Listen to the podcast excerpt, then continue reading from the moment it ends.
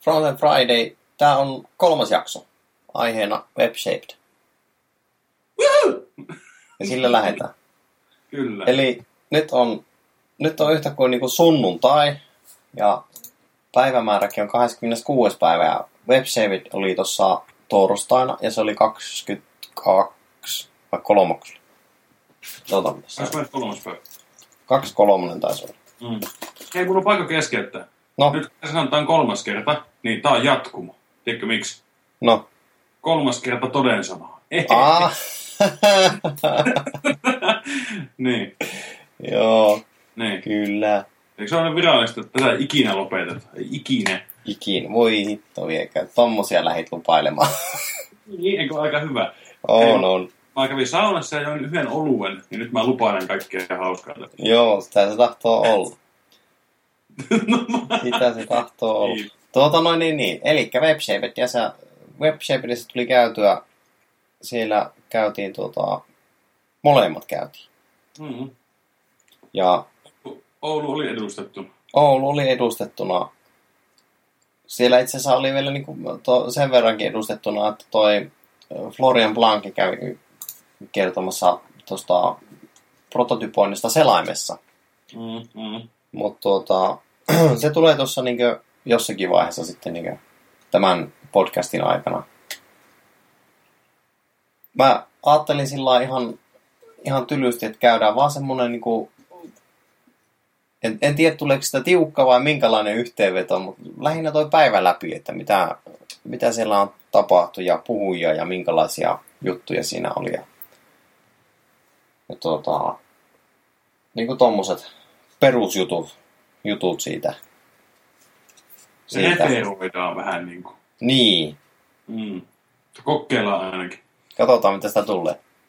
Mutta aamuhan alkoi sillain mukava vesisateen merkeissä.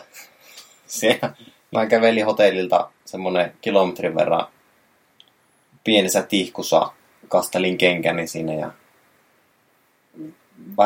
vähän jälkeen 8:30 oli siellä paikalla ja käytännössä ensimmäisten joukossa taisi olla siellä. Siinä oli rekisteröityminen ja aamupala ja porukka pikkuhiljaa rupesi valuu sinne sisälle ja siinä sitten katseltiin samalla noita, että mitähän trackkejä sitä mennään läpi tossa ja mitä siellä on nämä viimeiset puhujat, jotka sinne tullut, että minkä tyyppisiä juttuja ne käy läpi. Ja startti lähti ainakin hyvin. Ensimmäinen keynote Vitalik Friedman, eli Smashing Magazinen kaveri ja Responsive Web Design, Clever Tips and Techniques. Mä tykkäsin aivan suunnattomasti siitä, mitä se kävi läpi. Ja sen tyyli, mitä se kävi läpi. Joo. Se herätti niin kaikki ihmiset. Osa porukasta oli kuitenkin tehnyt töitä aamu 4 asti, koonnut, värkännyt ja sitten ne tulee sinne, niin se sen tapa, miten se saa porukan mukaan aina hyväksymiskysymyksillä. Jees. Kyllä, joo, se haki sitä justiinsa sitä vuorovaikutusta ja se meinasikin tulla sillä vähän, että okei, että suomalainen yleisö, että mitenhän tässä lähdetään mukaan, mutta ihan hyvin sieltä porukka kuitenkin sitten innostui siihen hommaan. Ja käytännössä mitään näistähän todennäköisesti tulee nämä kaikki jutut tonne. Siis videota tulee jossain vaiheessa. Jossain vaiheessa lupailivat, että ehkä joku kuukausi saattaisi mennä. Niin tulee videot näistä nettiin tarjolle. Mutta varmaan nuo slaidit, keynoteit tulee myöskin tarjolle. Osalla taisi olla jo. Mutta Vitalilla oli tämmöinen responsive web design vinkkejä, just tämmöistä, mitä on responsive web design extended, vähän sellainen, että mitä siellä on sen perusresponsive suunnittelu lisäksi tarjolla. Ja käytännössä semmoista, että meidän pitäisi miettiä ja suunnitella, tai ajatella uusiksi meidän suunnitteluprosesseja. niin sillä, että se kuitenkin webbi on perinteisesti ollut tuommoista laatikkomaista ajattelua ja tuommoista. Niin tavallaan niitä semmoista pitää uskaltaa niin kuin tehdä niitä käytäntöjä ja niitä semmoisia best practice-hommia niin kuin käytännössä sen tekemisen suhteen.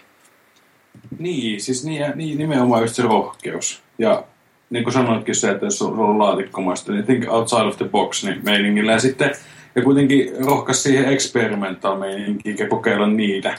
Että vaikka siinä puheessa se moni niistä asioista ei ollut ehkä enää niinkään experimental-tasolla ja rohkaisi niiden implementoimiseen, niin kuin meidän jokapäiväiseen duuniin, niin jotenkin tuntuukin siltä, että tuon tason kaveri, kun sen sanoo, niin sitä ihmiset jopa ehkä helpommin uskookin ja uskallaakin sen jälkeen tehdä.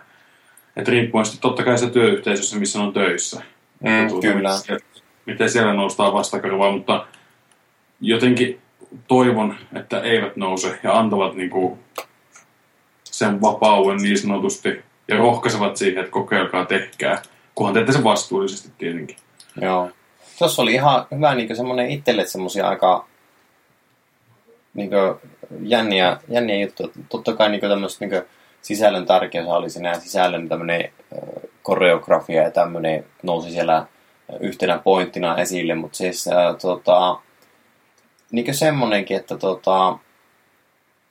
et miten se niinku sisällön järjestys, niinkö, joka on aika tärkeä ominaisuus tuollaan, kun mennään webi niinku pieniin kokoihin, pieniin näyttöihin, että miten se niinku saadaan toimimaan oikein. Että se ehkä niinku saattaa olla, että tässä niinku työpöytänäytössä tai työpöytäkokoisena, niin se mainospannerin paikka on tuolla jossakin vasemmalla alhaalla tai oikealla alhaalla tai näin päin pois. Mutta sitten se, sen mainospannerin paikka mobiilissa, niin se voi siirtyäkin niinkö tyyliin toiseksi elementiksi jopa niinkö siellä.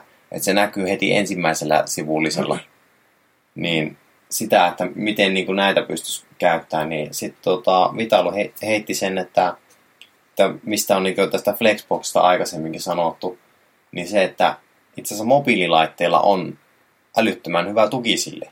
Että jos sitä lähtee sitä niin sisällön järjestössä muuttamaan, niin se Flexboxi on älyttömän hyvä vaihtoehto niin mobiililaitteille. Mm. Mutta siellä tuli tosissaan niin paljon sitä SVG-stägeistä tuli, niin kun käytetään niin tämmöistä resoluutioa, mennään niin kuin high-res-juttuihin tai tämmöisiä, että resoluutiovapaa grafiikka ja tämmöinen, niin sitten SVG-stägeistä oli, kertoi sitten, että se niin oli aika villi idea, niin pystyy hyödyntämään spriteien tilassa, niin kuin PNG-spriteien tilalla niitä. Ja mitähän muuja kaikkea ikon-stägeistä oli eli pystytään niinku toteuttamaan tai pystyy tekemään tämmöisiä juttuja, että niinku värjäämään niitä ikoneja ja kasaamaan niitä päällekkäin. Että sulla on vaikka aurinko ja sitten on pilvi ja aurinko on keltainen ja pilvi on semmoinen siniharmaa ja sitten siinä on vähän gradienttia ja tämmöistä kaikkea. Niin, että se on niinku se ikoni. Mm. Ja tosissaan niinku tämmöisiä todella niinku vähän ravisteli sillä, että hei, nyt herätys, että tämän tyyppisiä juttuja tarvitaan. Niin. Joo, ja sekin oli se just niin kuin stacked SVGs, niin se tuntuu paljon itse asiassa mukavemmalta idealta, huomattavasti mukavemmalta, mitä esimerkiksi spriteet. Kyllähän se niin kuin, ja jopa itse asiassa ihan loogiseltakin, jos sitä rupeaa miettimään. Että pystytään niin kuin idealla nappaamaan kiinni siihen SVG-leijereihin. Joo. Niistä käyttämään, niin kyllähän se oli niin kuin tosi semmoinen niinku mukava ajatus. Ja heti tuntui itsestäkin siltä, että alkoi miettimään, että no niin, mihin seuraavan pokkiksen käyttää tuota. Että mieluummin sitä kuin spritejä. Että kyllähän se toki sanoi, että voihan sitä SVG-spritejäkin käyttää, mutta silloin pitää vasta erikseen määritellä background size. Joo. Se. Mutta joo, se oli tosi mukava. Että sitten just niinku miettii sitäkin, että jos käytettäisiin just stacked SVG:tä, niin niille fallbackkien määrittäminen on paljon helpompaa, mitä sitä SVG-spriteissa. Joo. Se on ihan totta. Että, ja jotta niin kuin, nämä kuulijatkin niin kuin ymmärtää, mitä niin kuin stacked SVG tarkoittaa, niin käytännössä niin kuin meinaa sitä, että niin kuin, Kun spriteithan kasataan sillä, että laitetaan kuvia vierekkäin ja päällekkäin, tai niin kuin samalle tasolle niin sanotusti. Mm-hmm. Niin stacked SVG meinaa siis sitä, että niin kuin, tämä SVG-kuva, niin jokainen tämmöinen kuva tai ikoni on omalla tasollaan, niin omalla layerillään. Mm. Ja sitten CSS pystytään niin kuin, käytännössä piilotetaan ne niin kuin visibility hitten tai mikä vaikutus displayna, niin jommalla kummalla piilotetaan se. Ja sitten selektorilla, niin kuin käytännössä CSS-targetilla, niin pistetään display-blokiksi. Kyllä. Eli no, ne pysyy omalla tasolla. Silloin ei tarvitse määrittää tosiaan niitä leveyksiä ja korkeuksia tai background sizea. Mm. Sille tai mitään muuta käyttöä. Niin, että se helpottaa jonkun verran niinkö tuommoista resoluutiovapaata suunnittelua. On aika paljonkin. On ja helppo tehdä, että Illussa vaan, että tehdään leijeri, kaikki ikonit omalle leirille ja lyödään kaikki päällekkäin. Fyysisesti päällekkäin, lintataan siihen, niin ja tallennettu. Kyllä. Ja se on näppärä vielä, kun Illussakin, jos vaikka tekee niitä leijereitä, niin se nimi, minkä sä annat sille leijerille, tulee olemaan se ID sille, mikä on, onko se, ei se glyffi ole, vai mikä se on se virallinen nimi onkaan sillä leijerillä sen SVG-elementin sisältä. Niin on niin sitten helppo myöskin muistaa. Ja sitten jos ajattelee vaikka, että koodarille tulee sitten se SVG-pinu, niin ne on niin kuin loogisena nimet ja pystyy heti kaivamaan ne vaikka sitten Illun kautta siitä. Kyllä. Se on siinä mielessä näppärä mun mielestä. Että. Kyllä. Mutta toi oli niinkö mun mielestä aika hyvä startti tuolla Vitalilla tuohon niinkö koko päivään. Oli. Päivään, että se niinkö ainakin itse innostui siinä vieläkin enemmän, vaikka sitä oli valmiiksi jo innostunut, kun meni paikan päälle, niin vieläkin enemmän innostui siinä hommasta. Oli ja se, kyllä se, niin se aloitti kyllä hyvin sen setin, että sitten, mä en tiedä mitä sä olit mieltä, mutta mä tykkäsin myöskin niistä progressiivisista JPEGistä. Se oli myös semmoinen asia. Joo, siis mä itse asiassa itse olen niin aika paljon käyttänyt sitä niin progressista JPEGiä. Niin tässä sanotaan, että joku puoli vuotta sitten aloin käyttämään sitä. Joo. Eli käytännössä esimerkiksi Photoshopissa, kun pistää Save as Webiksi, niin sä pystyt valittamaan, että onko se progressiivinen vai optimoitu se kuva. Ja progressiivinen kuva on käytännössä semmoinen, että se lataa niin kuin, tavallaan ensimmäisen kerroksen sitä kuvaa valmiiksi, eli se on suoraan sen oikein kokoinen se kuva, mutta se on semmoinen suttunen ja sitten se niin progressiivisesti niin paranee se kuva siihen lopulliseen kuvaan. Mm. Et voisi puhua niin tällainen vanhalla tavalla, jos ajattelee niin videokuvaa, niin semmoista lomituksesta. Että se on lomitettu se kuva ja sitten se niin paranee koko ajan. Mm. Mutta se oli kyllä myös niin semmoinen hyvä niin semmoinen vinkki taas siinä, että hei, nämä jutut on ollut olemassa, että näitä pitäisi vaan käyttää, että näitä pystytään hyödyntämään näitä tämmöisiä juttuja. Mm, niinpä. Mutta sillä, siis Vitalilla tuli tosi paljon hyviä, siis mun mielestä toi koko 3 varttia, mikä siinä oli, niin se oli niinku semmoista vinkkitykitystä ja ideaa, että heti kun se video tulee, niin suosittelen katsomaan sen. Ja slaidit, totta kai. Mutta niistä saa kyllä niinku enemmän irti sen videon kautta. Joo, ne joo. Sitten oli Vitalin jälkeen siellä lähdettiin niinku 2 trackille noissa. Käytännössä puhuttiin design trackista ja developer trackista. Siellä design puolella oli Holger Bartel, 180 degrees east, eli puhuu tuosta idän tilanteesta ja niinku, käytännössä niinku Aasian tilanteesta taisi puhua noiden niinku, laitteiden osalta, mobiililaitteiden osalta, mutta mä en mennyt sinne, vaan mä menin tuohon Darrell Stephensonin Backbone.js in production at SoundCloud. Mm. Ja sitä menin kuuntelemaan ihan sen takia, että kun niinku itsellä on mahdollisesti ton tyyppistä projektia tulossa, niin se, että niin kuin, saisiko sieltä vinkkejä. Mm.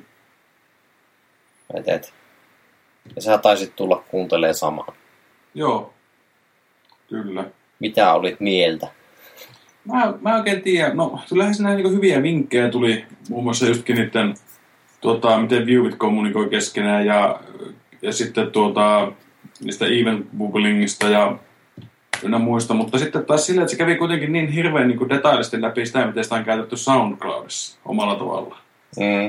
Että se kertoo niinku sen, tosin niinhän se kyllä se, niinku tuo sanoo tuo titlekin siinä, että in production at SoundCloud. Mm. Että toisaalta sen kyllä ymmärtää, mutta kyllä se oli kiinnostavaa, se kyllä oli. Ja myöskin sitä datan käytöstä, että kun ne kertoi siitä, että miten heillekin siihen waveformiin niinku tulee kommentteja. Mm. Niitähän tuli muistaakseni kuka oli se artisti, mistä se puhuu, Skrillexistä. Niin oli Skrillex. Niitä se oli 1600 per tracki. Ja se oli aivan hirmeä määrä niin elementtejä dommissa, mitä se generoi. Niin hän teki sitä sitten kanvasin, jolloin ne teki sitä yhden noteen sitten.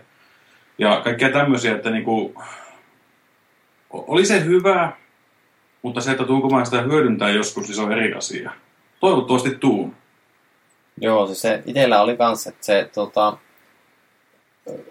no siinä oli niin kuin heti, että se vaatii sen, että tietää mitä on niin kuin Backbone.js ja sitten vähän tietää näitä juttuja. Mutta kyllä se niinku vähän jäi sillain pikkasen niinku valjuksi se että se oli niin detailitasolla tiedätkö, se juttu, että siinä niinku, vaikka sieltä sai jotakin irti, niin se kyllä niinku, siis vika nyt tällä hetkellä on niinku valitettavasti kuulijassa ollut, että mä en ole niin tarkkaan ollut tuohon Backboneen ja näihin tutustunut, että mä olisin saanut sitä yhtään sen enempää. Toisaalta taas sitten, niinku, mitä mä illan päälle juttelin siellä muutaman tyypin kanssa, niin heillä oli kans vähän sellainen, että se Backbone.js, niin se olisi voinut olla pikkusen toisenlainen ja he vähän niinku mietti sitä, että minkä oliko tässä. Mutta se, että niinku, kyllä se niin kuin hyvin mielenkiintoinen joka tapauksessa oli tuo juttu, että niin kuin tyyliin niin kuin se, että miten niin kuin SoundCloudissa on se koodin määrä, että 37 000 riviä koodia ja 80% sitä JavaScriptia. Siis tämmöisiä niin kuin tulee kaikkea, että ihan niin kuin mielenkiintoisia juttuja, että mitä siitäkin kuitenkin oppi. Ja just semmoista kaikki näet, niinkö, no, miten se nyt heittäisi? Käytännössä niinkö semmoista, milloin on niinkö järkevää esimerkiksi huijata sitä käyttäjää semmoista, niinkö ei tarvitse niinkö kaiken dataan olla niin just niin validia semmoista, että sen ei tarvitse niinkö esittää sitä. No esimerkiksi näissä waveformeissa siellä SoundCloudilla nimenomaan, niin ne kun tulee, niin kuin mennään tarpeeksi laajaan näkymään tai niin kuin tarpeeksi korkealle se näkymän kanssa, niin sille ei ole merkitystä, että onko se waveformi niin kuin ajantasainen tai onko se just sitä, että sitä pystytään hyödyntämään ja tehokkaasti niin kuin sitä dataa käyttämään niin kuin myöskin siinä hyväksi. Niinpä. Joo, ja tuo justkin siinä tuli mieleen, että sehän alussa kysyi tuo Darrell siitä, että kuinka moni sitä on käyttänyt tai käpeilyt. Ja siinä ei nostanut mikään, niin kuin, olisikohan ollut 30% salista, ja paljonkohan siellä olisi ollut ihmisiä? Olisiko joku, en yhtään saa heittää. Siellä olisi varmaan, no WebSavedessä oli ilmeisesti, oliko siellä joku parinsadan luokkaa nyt porukkaa, niin olisiko siellä ollut joku 85%, olisiko ollut sillä joku, mitä se olisi ollut sitten? 160? No, niin, no paljon kuitenkin. Siis se oli melkein täynnä se sali. Mikä sinänsä oli niinkö, että ihan niinkö hyvä, että niinkö on sali täynnä. Oli, ja sitten se kysyi vielä uudestaan sen, että kuinka moni sitä käyttää kehityksessä jatkuvasti.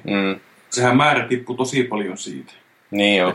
Mäkin niinku veikkaan, että kun mulla ei kokemuksia siitä, niin mä uskon siihen, että nyt sieltä kuuntelin tarkasti, ja kirjoitti niin kuin, niitä keypointteja ylös. Ja sitten se, että jos tulevaisuudessa tulee käyttämään, niin kuin vaikka niin kuin varmasti kaikki sitä haluaisi käyttää joskus, pelkästään ainakin projektiyhteydessä, ja pitää sitä vaihtoehtona, niin mä uskon, että ne silloin pulpahtaa mieleen ne asiat, mitä sillä nyt käytiin.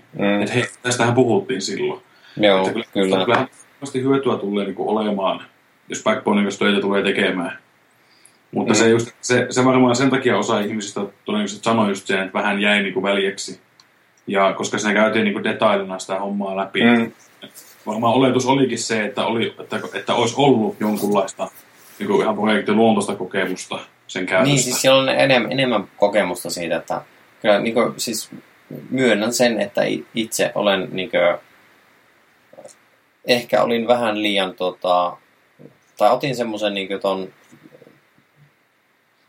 asenteen siinä, että niin kuin, mennäänpäs kuuntelemaan, että mikä se niin kuin, miten tämä on ja miten mä pystyn sitä hyödyntämään. Ja siellä ei niin kuin suoraan vastattu sitä, että miten mä pystyn sitä hyödyntämään, vaan se oli niin kuin enemmänkin sitä, että niin kuin sitten kun olet hyödyntänyt, niin voit ottaa huomioon näitä asioita.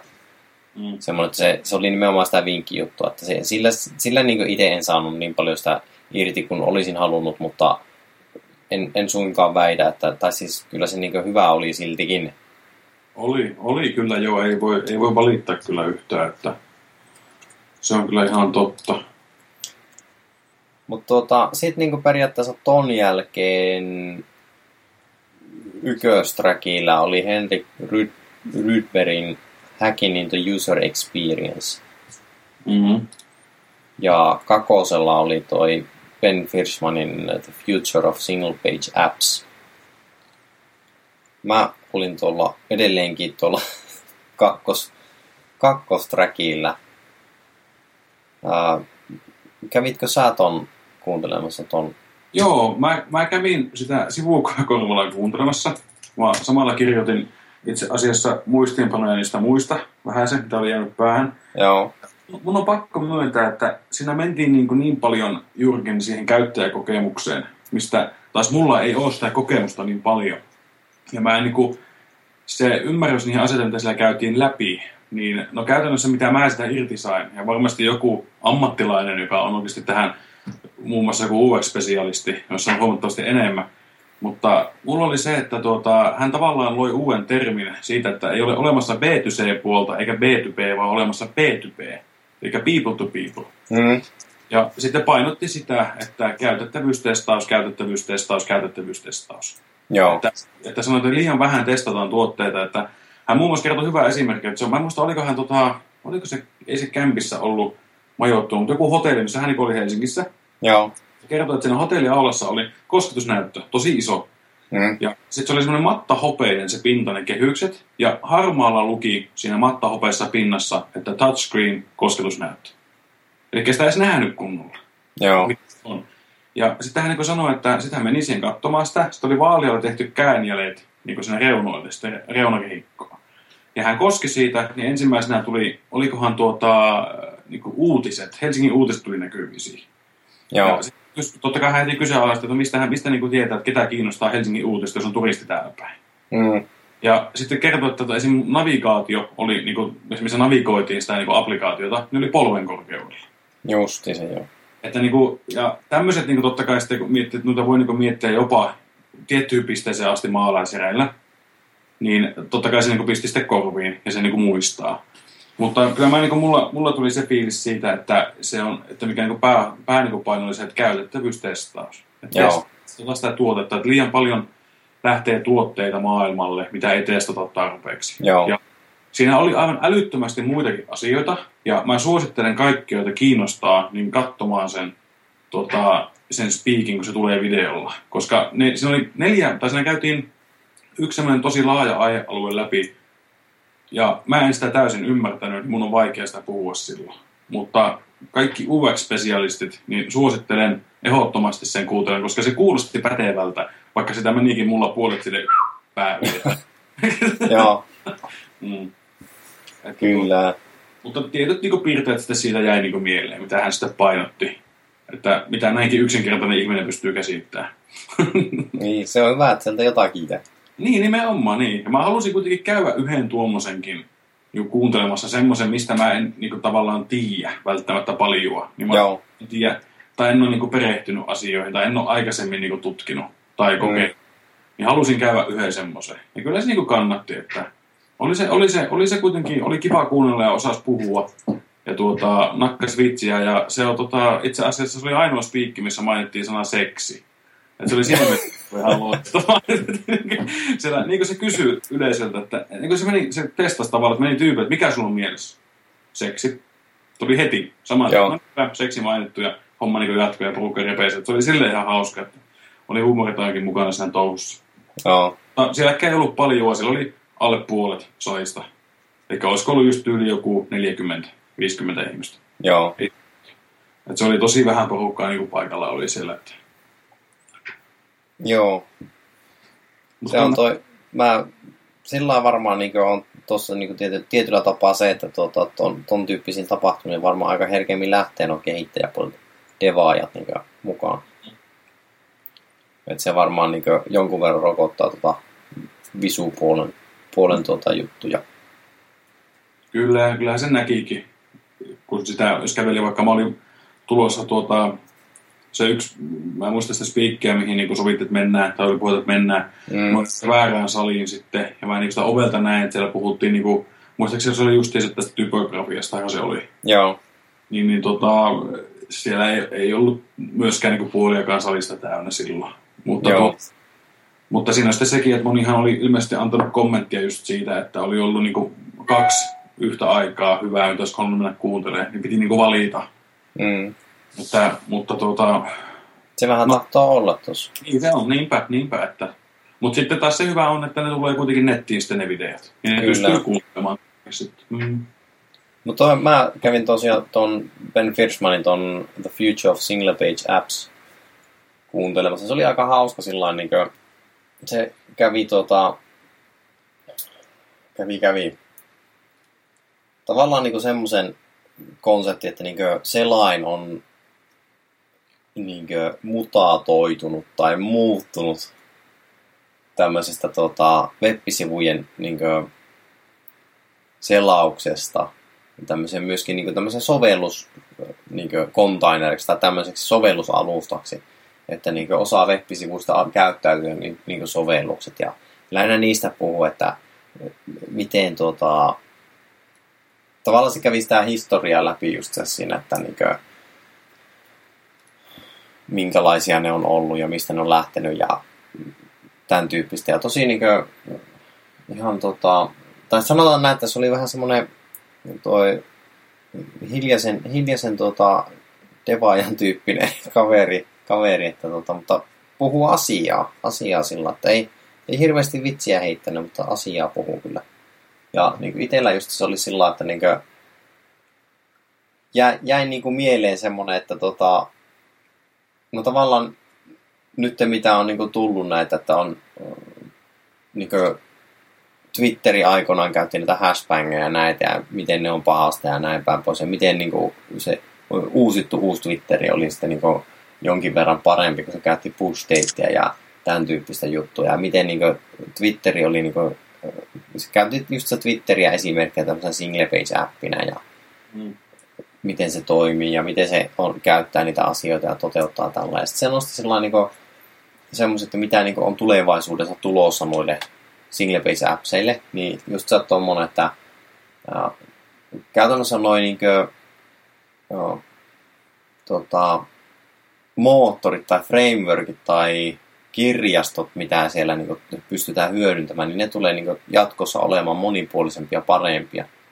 Ja nimenomaan semmoinen, että niin kuin, no itse asiassa toi Airbnb käyttää semmoista kuin Render, joka on kirjasto ja se on niin kuin Backbone riippuvainen ja niin kuin, sitten käytännössä vaatii Node.js, mutta se on niin kuin hyvin semmoinen, niin kuin, tavallaan mikä niissä on se idea on se, että se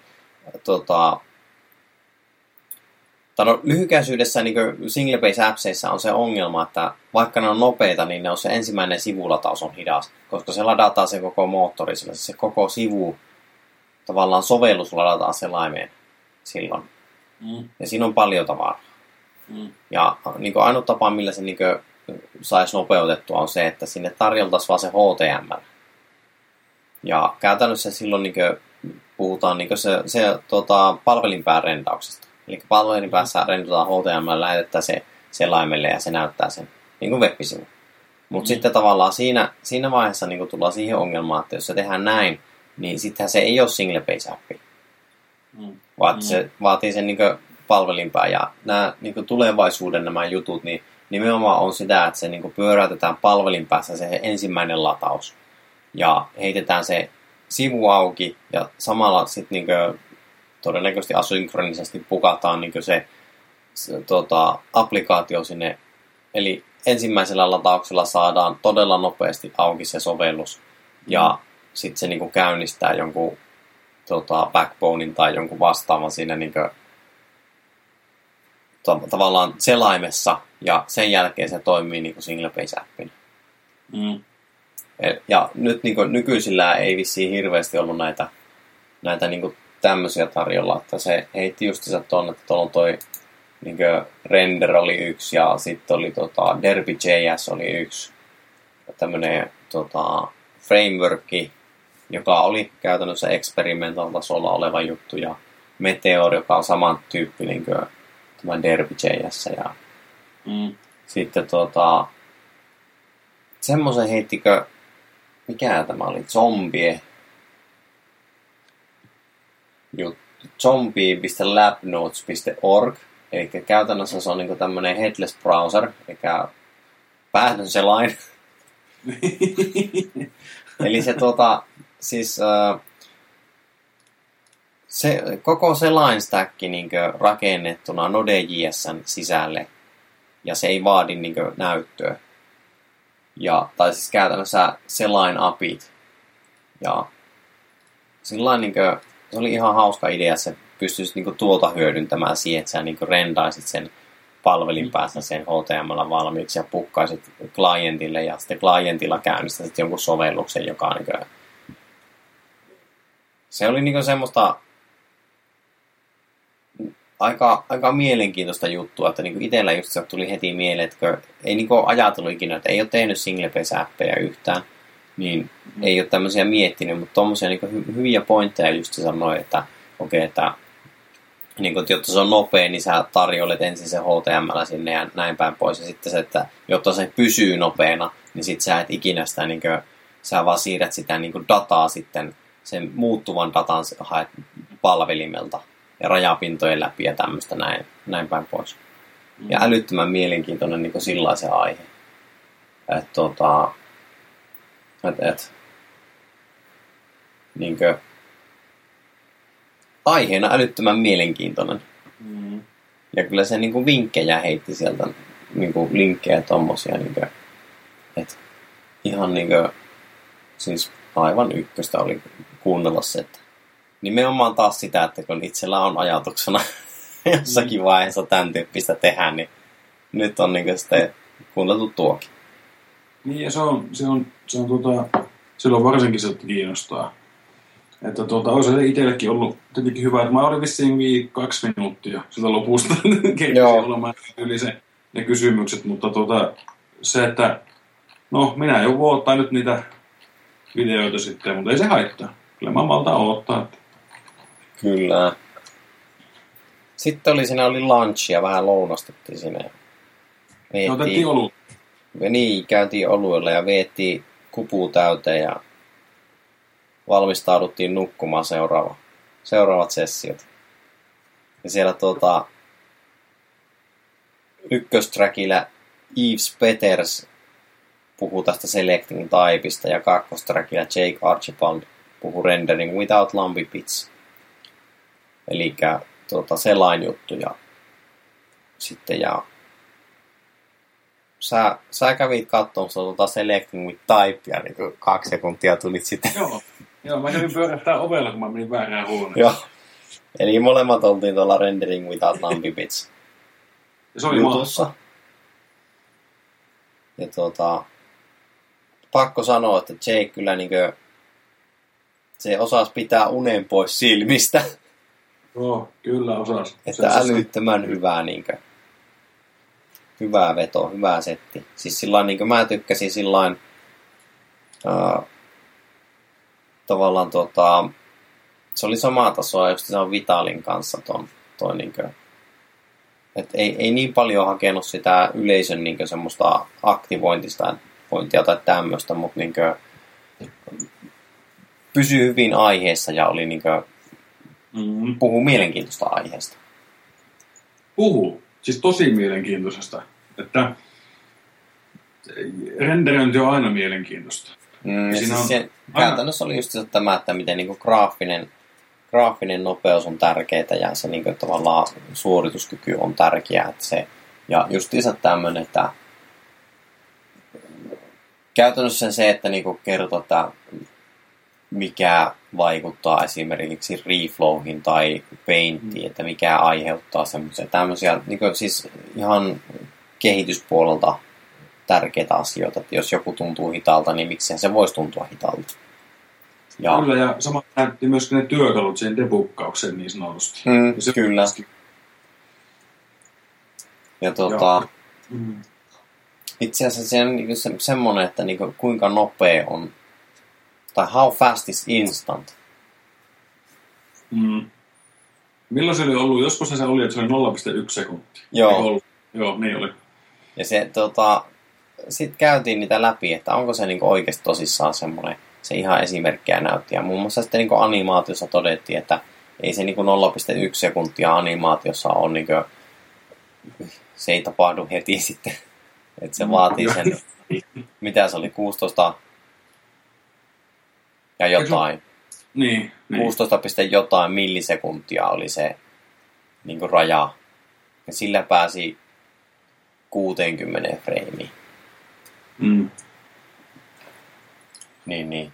Se tämmöisiä justiinsa niin kävi aika paljon. Justiinsa tämmöisiä älyttömän hyviä vinkkejä antoi siitä, että miten niin kuin, no esimerkiksi tämä, että miten niin kuin otetaan pikkusen esimerkiksi animaatioissa, niin CSS-animaatiota, kun käytetään, niin pukataan niin tuohon grafiikkamoottorin päälle ja hardware accelerationia ja tämmöistä. Mutta sitten niin muistin mainita myöskin sen, että vaikka ne ovat nyt valideja tällä hetkellä, niin ne eivät välttämättä ole valideja niin vaikka huomenna. Et tällä hetkelläkin voi olla niin selain, joka on korjaa jonkun toiminnallisuuden tai muuttaa sitä tai tämän tyyppistä. Ne pitää aina tarkistaa ne jutut, että niitä käytetään. Kyllä, se oli aivan loistava se esimerkki siitä just sitä, että otetaan grafiikkapiiri mukaan. Ja niinkin yksinkertaisella kuin Translate Zalla. Ja sitten kertoi se esimerkki siitä, että jos sitä käytetään liikaa, niin se hiastaa sekin. Ja sitten muistaakseni äsken sanoin just sitä, että se on vähän niin kuin developeri. Kun se ottaa yhden oluen, niin se toimii tosi hyvin. Se puhuu, kun on kuule sulava kaveri, ei mitään ongelmaa, homma pelaa niin kuin sulavoita leikkaisi. Mutta sitten kun ottaa pikkasen liikaa, niin sitten rupeaa takkuamaan ja aamuyöllä 4 aikaa lyöttää itse hotellin vessasta oksentamista. Ja sama myös niissä animaatioiden käytössä. Se oli niin loistava, ja juuri noilla niin kuin hyvällä humorilla, jolla se piti porukalla aivan loistavasti hereillä. Kyllä. Armolla, mitä se esitti niitä asioita, mutta joo, se oli kyllä... Sillä oli niitä hyviä pointteja siinä. Että... Joo. Toi oli sillä tavalla, niin kuin mä tykkäsin tuosta. Siinä tuli itselle paljon niin kuin työn kannaltakin semmoisia uusia juttuja, että niin kuin, tavallaan justiinsa ei ole hirveästi noihin painttejä, riploon ja tämmöisiin juttuihin keskittynyt, mutta ehkä nyt niin kuin pitäisi ruveta miettimään niitä sellainen toisella tapaa.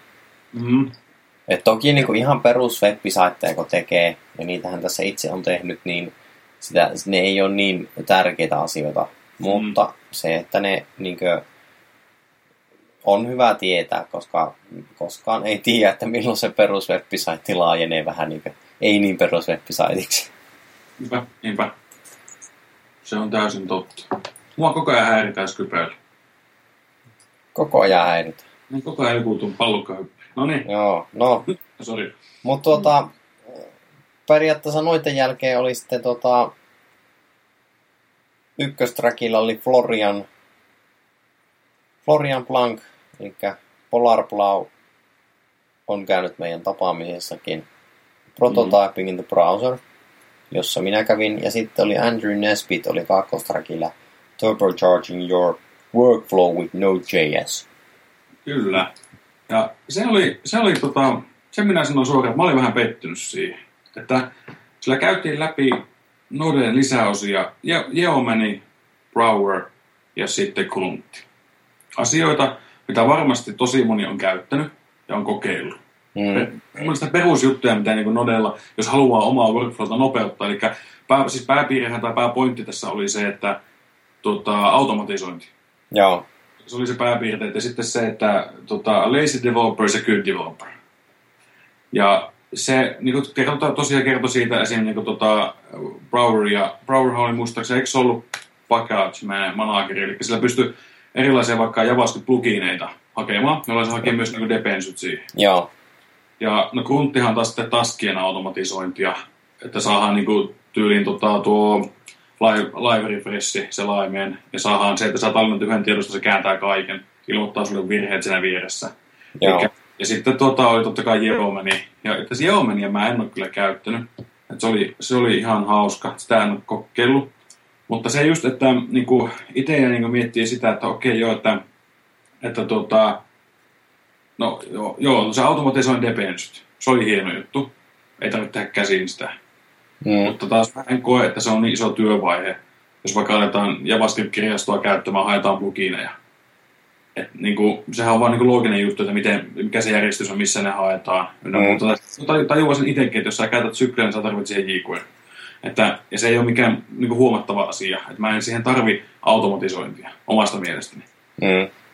Jos se mulla 5 sekuntia, hän vertasi siihen hyvin, hän sanoi, että mitähän se oli, että projektin aikana, jos sillä säästää sen ja sen verran, niin se voi olla, että sä säästät 10 vuodessa päivän. Että tottahan se on totta kai, mutta se on ehkä enemmänkin se, että mihin olet itse mieltynyt tuossa automatisoinnissa, että mä tykkään käyttää esimerkiksi, niin kuin säkin vissiin käytät kodekittiä. Joo, niin on. Niin, että siinäkin on myöskin olemassa se live refreshit ja ynnä muut ja minipointit ja yes-hintit ja ne muut, että, jotka on myöskin tässä, tai näissä työkaluissa, mitä käytetään tuosta Nodesta läpi. Et sillänsä ei tullut niinku hirveästi uutta, mutta ehkä niinku, kävi nopeasti sen läpi sillä lailla, että vähän ehkä hyppi siinä, että slaidit ei ollut kovin kattavia, mutta sitten ainoa henkilö, joka koodasi paikan päällä. Joo.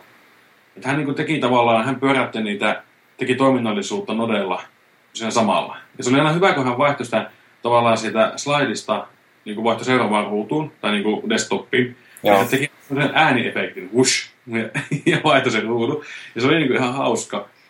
Ja kertoi myöskin niin kuin omista taustoista, että tulee Lontoosta, ja on sen Lontoon Node-gruppi, joka ei vissiin kauan pyöränä, niin on siellä niin kuin mukana. Joo. Sitä kautta lähti itsekin oppimaan sitä ja muuta. Mutta oli...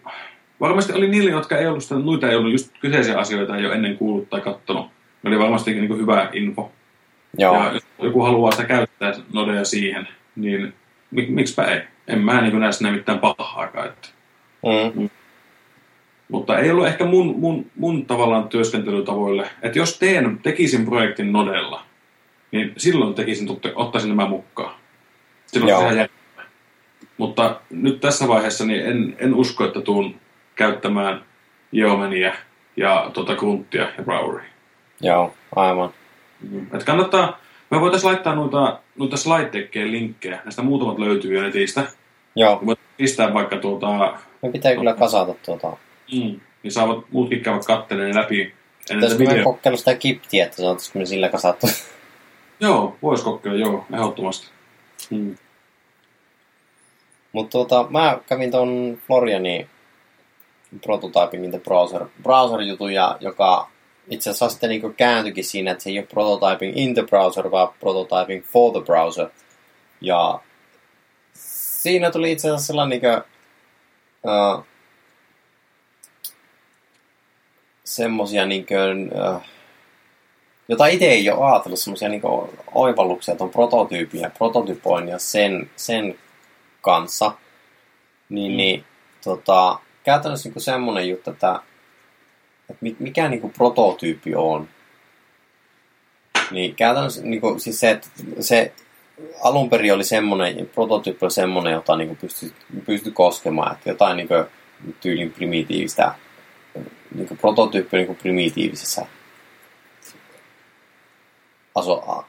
asussa tai primitiivinen tämmöinen versio siitä, ensimmäinen versio jostakin tuotteesta, jotakin, jota voit niin kuin kokeilla ja pyöritellä. Ja sitten niin kuin semmoinen juttu, että prototyyppi ja niin kuin lopputuote, niin niissä voi olla tämmöistä niin kuin overlap, että ne voi niin kuin mennä toistensa päälle jos tietyillä toiminnallisuuksilla, tämän tyyppisellä jutulla, mutta prototyyppi ei ole ikinä se lopullinen tuote. Ja niin kuin Florian mainittiin aika niin kuin vahvasti sen, että häntä niin kuin ärsyttää se, että niin kuin, nykyisin aika usein asiakkaat olettaa, että prototyyppi on yhtä kuin, kun puhutaan prototyypistä, niin se meinaa sitä, että sä teet sen halvalla, sä teet sen nopsaa ja se voidaan julkaista niin kuin lopputuotteen. Mm. Että se käytännössä, niin kuin, että se ei tosissaankaan ole se lopputuote. Ja sitten se oli just tämmöinen, että niin kuin prototyypit on semmosia niin kuin tuotteita, jotka sä pystyt heittämään pois. Että sä teet sen ja niin kuin koodaat sitä päivän, 2 viikon, mitä sä nyt koodaatkaan. Ja sit sä heität sen pois. Heität roskiin ja ei yhtään sureta, kun heität roskiin. Et ne on niin kuin semmosia niin kuin kappaleita, joilla sä testaat sen. Ja nimenomaan niin kuin pointtina se, että niin kuin meidän tarvitsee tehdä virheitä. Että me tehdään ne virheet niillä prototyypeillä. Tehdään ne virheet, katsotaan, että miten ne toimii. Toimiko joku? Ei toiminut, pistetään mäkeensä. Mm. Mutta tavallaan sekin, että niinku prototyypit on sitä varten, että niinku meidän ei tarvitse sitten julkaista huonoa tai keskeeräistä tuotetta. Mm-hmm. Ja se kävi niinku läpi justiinsa näitä, että niinku anteeksi kauheasti rykii tänne mikkiin ja kaikkeen. Mutta siis kävi läpi justiinsa sen että miksi niinkö suoraan lähteä tekemään selainprotoja eikä esimerkiksi kuvaaprotoja tai paperiprotoja tai tämän tyyppisiä juttuja. Niin se, että niinku selaan on joka paikalla ja se antaa suoraan tämmöisen interaktiotason siihen ja sitten selaimen kehittäjätyökalut, niin kuin Jake kertoi niistä, niin ne on aika loistavat jo tällä hetkellä. Käytännössä pystyt niin kuin, esimerkiksi Chromeessa pystyt rakentamaan vaikkapa web-sivun kokonaisuudessaan pelkästään niillä developer toolsilla. Ja selaimet noin niin kuin pääsääntöisesti antaa aika paljon anteeksi siinä koodissa. Sä pystyt kirjoittamaan aika roskasta koodia. Mm. Niin kuin HTML ja CSS. Se pystyy olemaan aika roskasta ja semmoista toistuvaa. Ja vaikka niin kuin nopeuden kannaltahan toistuva koodi ei ole hyvä, mutta sä pystyt kirjoittamaan aika roskasta koodia. Niin se antaa anteeksi sen tosi paljon. Ja sit oikeastaan niin kuin semmoinen isompi juttu, mikä se oli, niin se kävi läpi toi Florian noi omat työkalut. Käytännössä just sitä Rubya, jossa niinku scriptingin apuna oli niinku Tor, sitten oli Middleman, Hamlia, Sassia, Jamlia, CoffeeScriptia ja Gittiä. Niinku käytännössä siinä oli niinku työkalustäkki, millä se tämä homma käydään läpi. Ja se niinku oli vähän sillä itsestä kuulosta, että ei, että miten tämä nyt niin näin, että tää on vähän niin kuin, itsellä oli vähän sellainen, että mä en ole niin kuin Ruby-kehittäjä tai Ruby-käyttäjä tai semmoinen. Mutta sitten sieltä tuli niin kuin semmoinen hauska niin kuin kysymyksiä itse asiassa se, niin kuin se idea tai juttu siinä, niin että et usein niin kuin kannattaa prototyypin kieleksi valita semmoinen kieli, joka ei ole lopputuotteessa. Mm. Eli esimerkiksi jos niin kuin, vaikka lopputuote on Java, niin sitten kirjoittaa vaikka Rubylla. Vaikka niin kuin, niitä pystyy ilmeisesti jollakin tapaa kääntelemään näitä juttuja, mutta se niin kuin pointtina oli se, että silloin niin kuin, ei tule vahingossa semmoista tilannetta, että käytetään sitä koodia, sitä prototyypistä. Vaikka se HTML olisi sama ja niin kuin sitä käytettäisiin pohjana sille niin kuin lopullisen tuotteen koodille, niin siltikin se koodi on eriä. Niin. Että tavallaan lopputulos siinä niin kuin on kuitenkin selkeästi erilainen. Että se niin kuin, tavallaan sitten se HTML, CSS, JavaScript, niin ne on, niin kuin, voi olla ne overlappaavat osuudet. Mm. Osuudet nimenomaan lopputuotteen ja proton välillä. Mutta se oli tosi niin kuin, sillain ihan niin kuin, hyvä kuunnella se. Se oli, ainut vaan oli sillä, että niin kuin Florian sitä silloin ennen esitystä sanoikin, että kun hänelle soitettiin tiistaina, kun se oli soitettu, että pääsikö pitämään. Ja valmis puhe olisi ollut tuolle kakkostrackille, niin eli kehittäjäpuolelle. Ja suoraan tuohon niin designer-puolelle ei ollut mitään valmista puhetta. Ja sitten se käytännössä tämmöisen 2-päiväisen workshopin oli niin lyhentänyt 3 varttiin tuossa. Ja mitä se on, niin 100 slaidia. Kerkesikö se käydä niin tyyliin 20 slaidia, en muista yhtään, mutta se niinku sit näkyy siinä kyllä sillain, että se oli vähän juosten läpi menty se homma, että siinä niin sellainen aihe oli hyvä, niinku ajatukset oli hyviä, mutta se oli vähän hätäinen. Niin, aika oli liian lyhyt, mutta kyllähän sen ymmärtääkin, jos kaippari vettää 2 päivän setiin 3 varttiin, niin on se melko, kun tiistaina tulee ilmoitus, niin on se sen puristus kyllä siinä, että niinku... Joo, mutta ei, siis sillain niinku, kyllä mulle, siis kyllä mä sain tuolta irti sen justiinsa, että niinku pystyy valittamaan sen kielen niinku ihan eriksi kuin mitä se niinku lopullinen tuote on. Just sitä prototypoinnin merkitystä ja tärkeyttä siinä Florian korosti. Ja mä en itse asiassa, mä oon niinku kuullut tosta niinku Middlemanista ja Jamlista joskus, mutta niin semmoisia, että ei mulla ole niin sillä ajatus, että mitä ne on. Ja Florian kuitenkin ihan siis todella vähän se kävi sitä läpi, että mitä ne on, mutta sen verran niin raapasi kuitenkin, että niin itsellä jäi semmoinen käsitys, että hetkin, että ne on tämän tyyppisiä työkaluja. Eli toi Middleman, niin se on käytännössä tämmöinen, jolla pystyt sitten niin kuin pushaamaan niin kuin julki näitä juttuja. Käytännössä se ilmeisesti kääntelee. Mä en ihan tarkkaan kyllä niin kuin vieläkään tiedä. Siis mulla jäi semmoinen joku käsitys siitä, että se niin kuin toimii siinä välissä. Ja se tavallaan niin kuin, välimiehenä siinä toimii ja ottaa ne niin kuin sorsapaketit sieltä ja tekee niistä sitä webbiä sitten. Joo. Sillain. Ja sitten toi Jamlihän oli, niin kuin olin Jamlista kuullut, siis se käytti sitä tuossa data-layerissä, niin se itse asiassa oli vielä niin kuin, tavallaan JSONia, mutta vieläkin yksinkertaisemmin kirjoitettu auki. Okay. Että siellä pystyy tekemään ihan semmoisia listatyyppisiä, että niin kuin, pistät, että käyttäjät 2 ja sitten seuraavalle riville ja viiva väli ja Tommi, seuraava rivi viiva väli ja Olli ja sitten pystyt niinkö, oliko Hamlilla pystyt luuppaamaan sen läpi sitten. Ah, okei. Okay. Ja toi Hamli oli sillain niinkö, se on, ehkä pitäisi vähän tutustua, että mikä se on.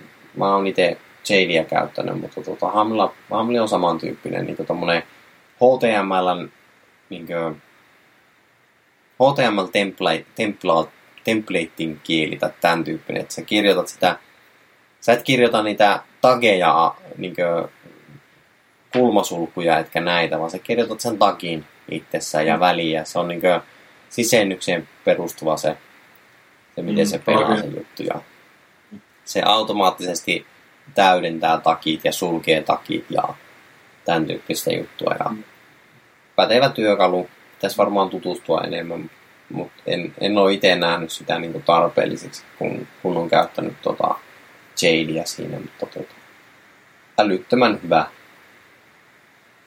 hyvä niinku semmoinen muistutus näistä työkaluista. Mm. Joo, tuo on vähän niin kuin tuo hyvä just tuo, että prototyypeistä, että hei tässä roskiin. Niin joskus aikanaan katsoin, kun sekin kun Microsoft suunnittelee hiiriä, niin kun ne 3D-printterillä mallennetaan, niin eihän nekään niitä toimita suoraan kauppaan myyntiin. No ei, nimenomaan. Tuohan se on, että prototyypillä testataan, että miten se toimii, että toimiiko joku. Toimiiko tämä pudotusvalikko näin tässä, onko vaan pitäisikö siihen miettiä jotain muuta esimerkiksi. Niinpä. Ja kun siihen niin tosiaan kun on olemassa niin kuin työkaluja, että se vaan olisi käyttää.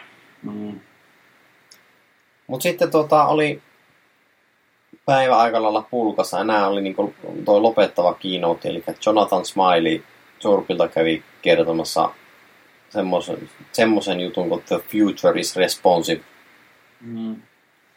Ja se oli itse asiassa aika lailla justiinsa, että tulevaisuus on responsiivinen. Ja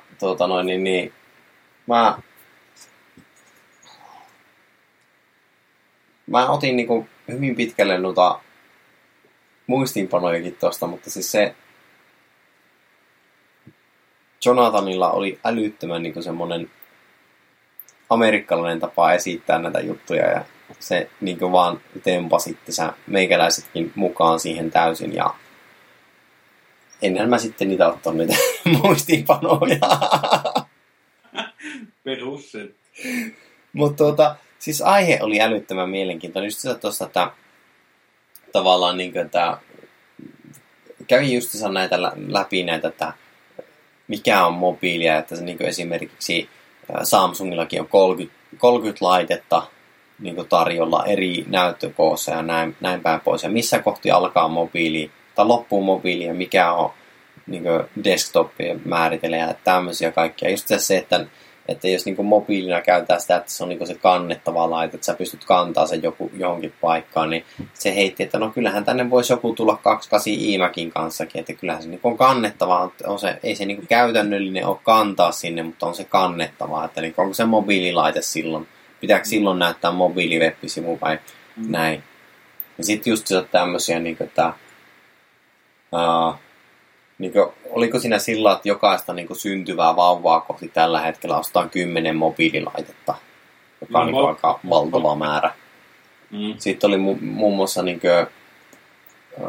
että mobiililaitteiden määrä tulee tuplaantumaan 5-8 vuoden sisällä. Ja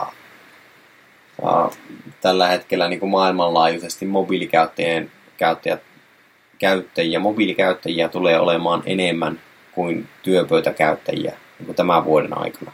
Et se tulee, niin nyt ollaan niin semmoisessa käännekohdassa maailmanlaajuisesti. Sitten oli niin semmoinen juttu, että mikähän tämä oli tämä Fab niin verkkokauppa, niin ne oli todennut sen, että niin mobiililaitteilla ostavat niin henkilöt, niin ne ostaa tuplasti niin käyttää rahaa tuplasti verrattuna työpöytäkäyttäjiin. Mutta tää oli tää Jonathan Smileyn siis tohon loppu mun muistiinpano. Niin. Se oli tosi paljon tuli. Sitä tuli niin paljon sitä tietoa ja infoa ja semmoista ärsykettä siellä, että se mutta se oli todella hauska kuunnella just se se hänen näkemyksensä tästä tulevaisuudesta ja just se Zurpilla kun on töissä, niin se on Foundationi bildannut ja Ollia nyt harmittaa, kun se ei kuulu. Niin. Mutta se oli sillä oli, että se ei sitä Foundationista hirveästi sanoa, että hän pystyisi kyllä juttelemaan vaikka koko illan siitä, mutta ei se sitä hirveästi puhunut sitä Foundationista. Itsessään se kävi vaan niitä läpi ja just sellainen frameworkkeja, bootstrappia ja mitä muuta se kävi siinä kertoi vähän niistä. Ja sitten se niinku rupesi sitä, että niinku miettikääpä sitä, että minkälaista responsiiviset saitit on tulevaisuudessa. Tulevaisuudessa niinku pitää pystyä ääniohjautulle vehkeelle tarjoamaan se saitti. Google Voice, Siri. Ei se ole Google Voice. Yes. No joku kuitenkin. Siri on yksi, joka niinku puhuu sen web-sivun käyttäjälle. Mm. Tai sitten tilanne, kun tämmöinen Google Glass-tyyppinen juttu tulee käyttöön. Ja miten se web-sivu näkyy siinä? Mm.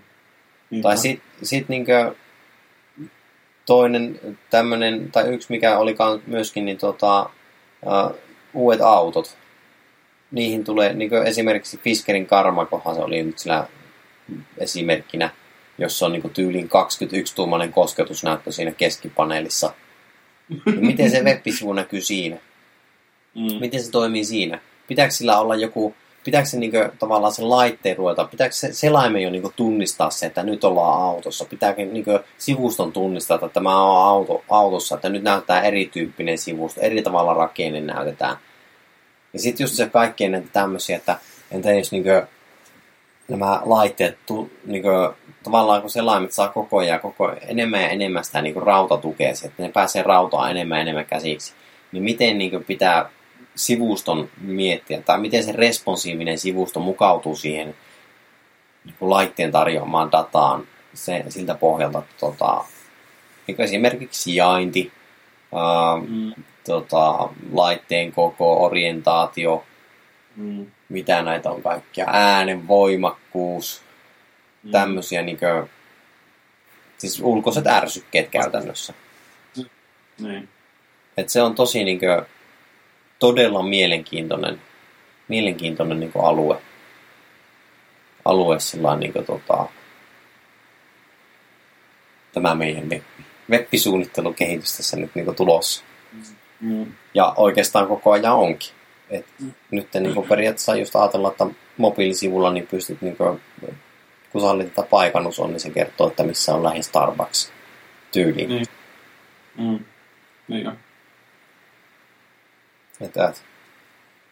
Sillä on niinku älyttömän mielenkiintoinen. Ja tuokin on semmoinen, mä nostaisin sen justiinsa tuonne Vitalik Friedmanin tasolle tuon puheen, että kyllä niinku yhtä sillain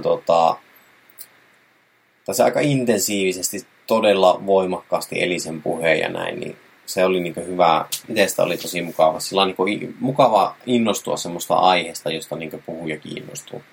Niinpä.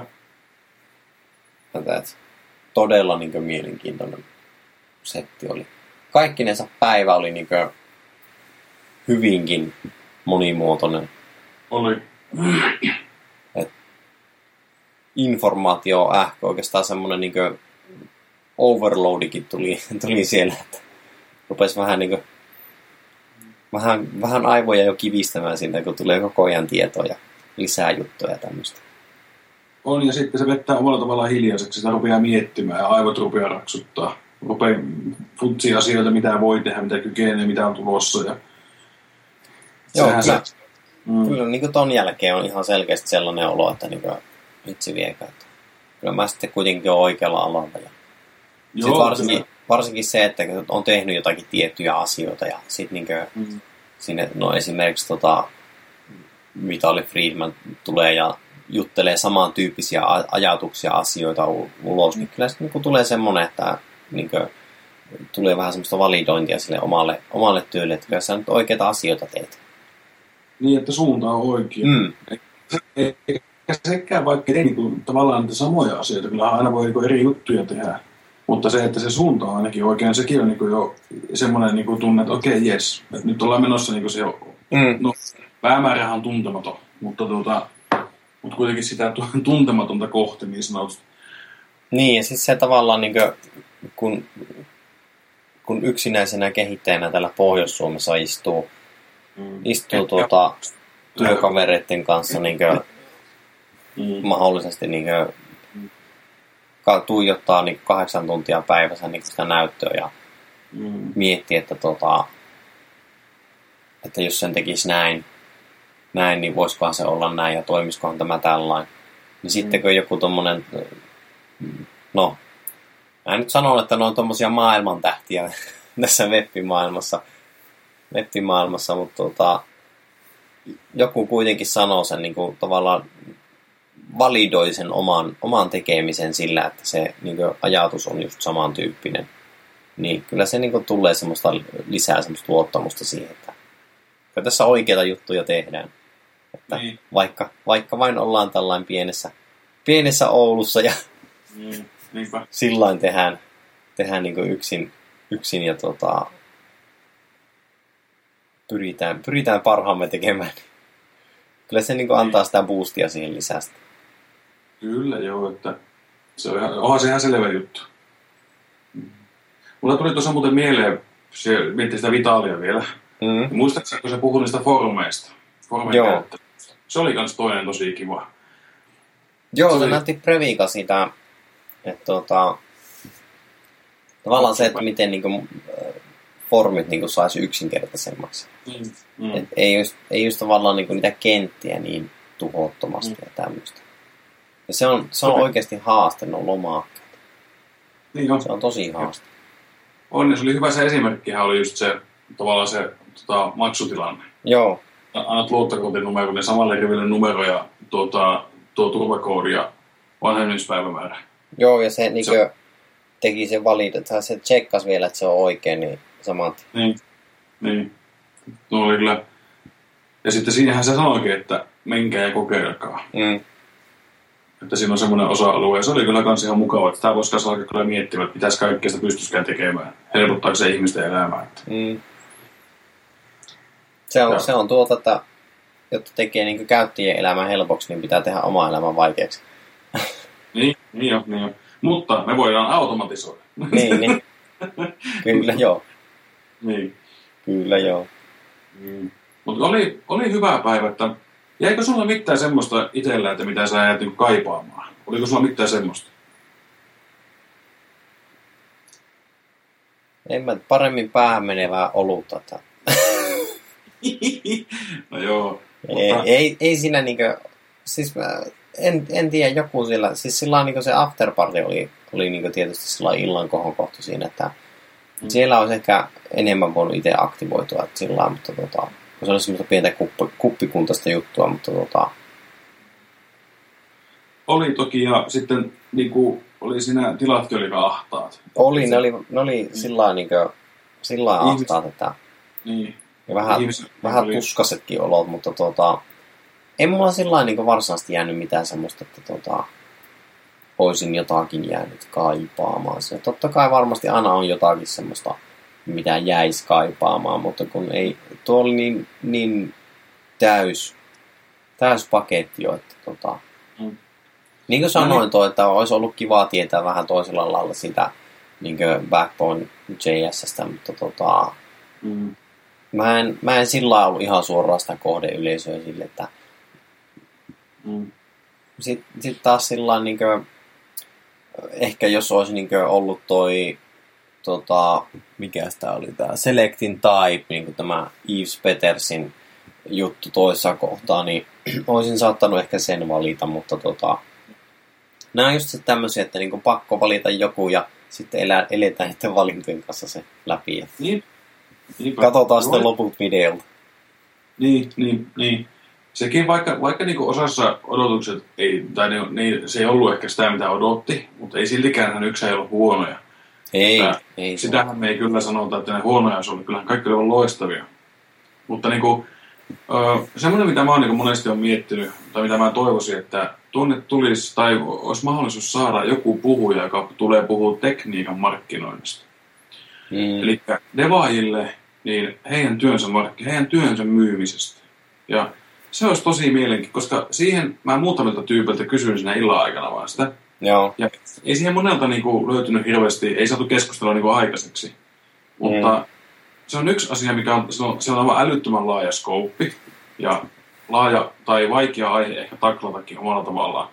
Mutta yksi henkilö, joka otti myynnin mukaan, oli juurikin tästä, kun puhuttiin tästä Hacking the User Experience, tai Henrik, niin hän otti myyjät mukaan siihen, että mikä se myyjien tehtävä on sen prosessissa. Joo.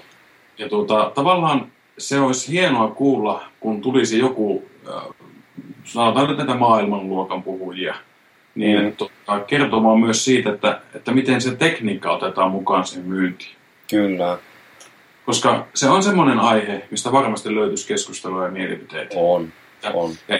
Ja eritoten periaatteessa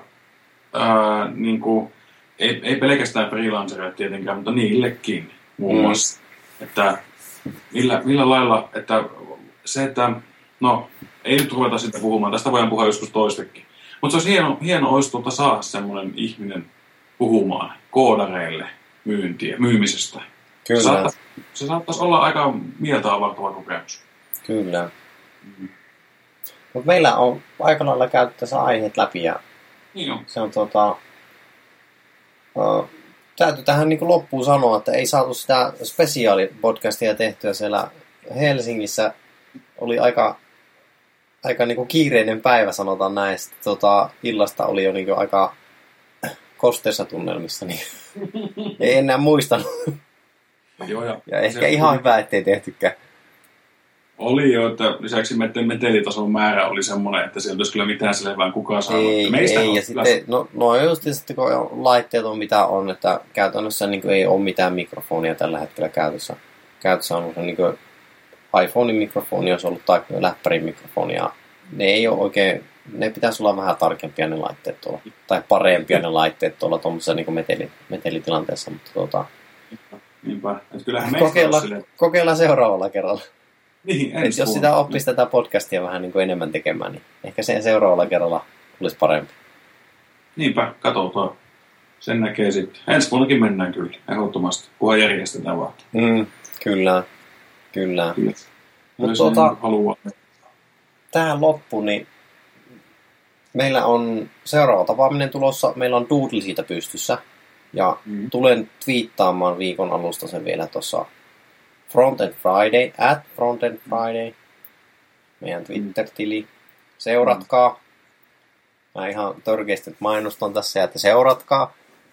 Niin, mä tuun siellä twiittaamaan sen ja eiköhän mä tuun sitten niin omalla tililläkin niin jakaan sen eteenpäin sen Doodlen osoitteen. Käykää osallistumassa, saadaan mahdollisimman nopsaa se päivämäärä selville, että milloin pidetään seuraava.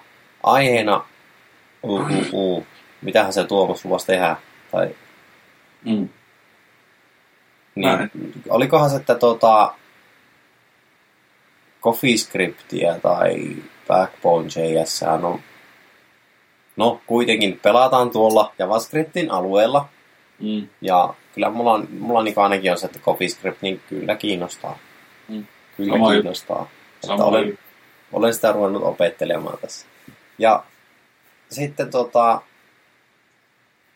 mitä kautta lataattekaan niin tätä podcastia, niin mä nyt tässä vaiheessa niin törkeästi pyydän apua, että jos tykkäättekin, käykää reittaamassa tuolla iTunesissa. Pistäkää palautetta sinne kehukaa kuinka hyviä me ollaan.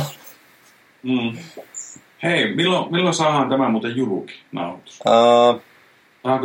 Mahdollisimman nopea, ensi viikon aikana. Joo, jes. Eli niin silloin kun tämä on julki, niin mä oon todennäköisesti jo twiitannut sitä Doodlesta. No niin. Back to the future. Niinpä.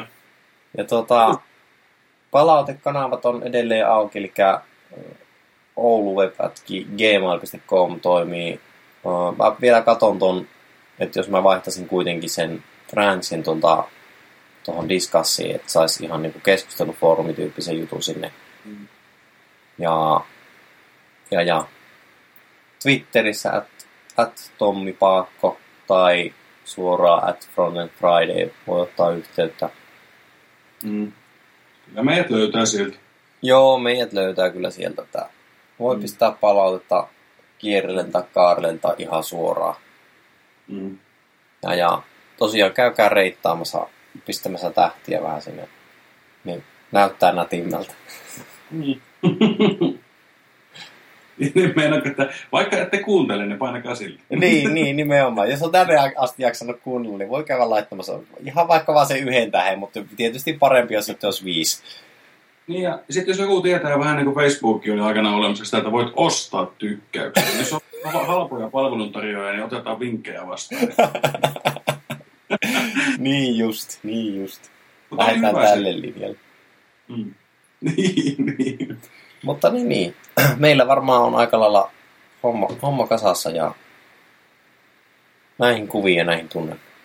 Kyllä. Heippa. Nähdään. Morjens.